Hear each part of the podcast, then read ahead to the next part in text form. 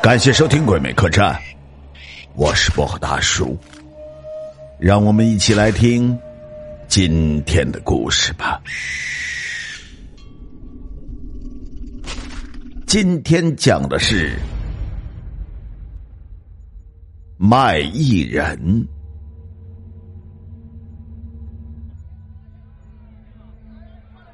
一个卖艺人坐在街边。他手脚并用，用五根线绳控制一个木头偶人的手脚头，他就舞动了起来，引得很多人观看。我也是围观者之一。那个偶人像一岁婴儿那么大，只是脑袋很小，跟鸡蛋差不多一样。我想，就算他的脑袋里真的装了大脑，也不会有多少的智商。他脸上的五官都是画上去的，一副笑盈盈的表情。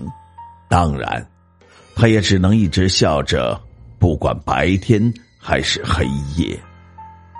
只是他的眼睛涂着黑漆，太假了，没有一点神采。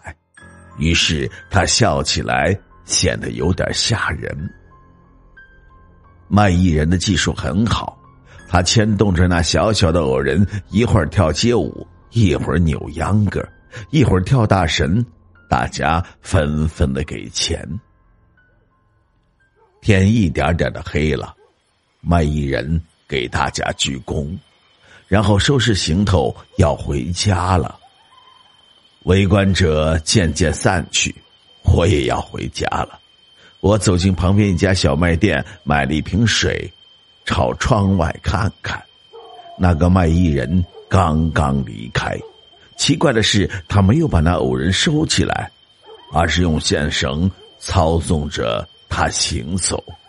我离开了小卖店，突然萌生了跟踪他的想法，于是我悄悄的尾随在他的身后。他一直朝前走，最后竟出了城。这时候天已经完全黑了下来。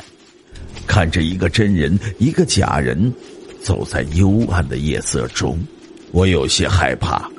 可是这样就离开，我觉得不甘心。鼓了一股勇气，我追上去说话了：“师傅，你为什么不把偶人装起来呢？”卖艺人停了下来，目视前方却不说话。我往前看了一看，没什么呀。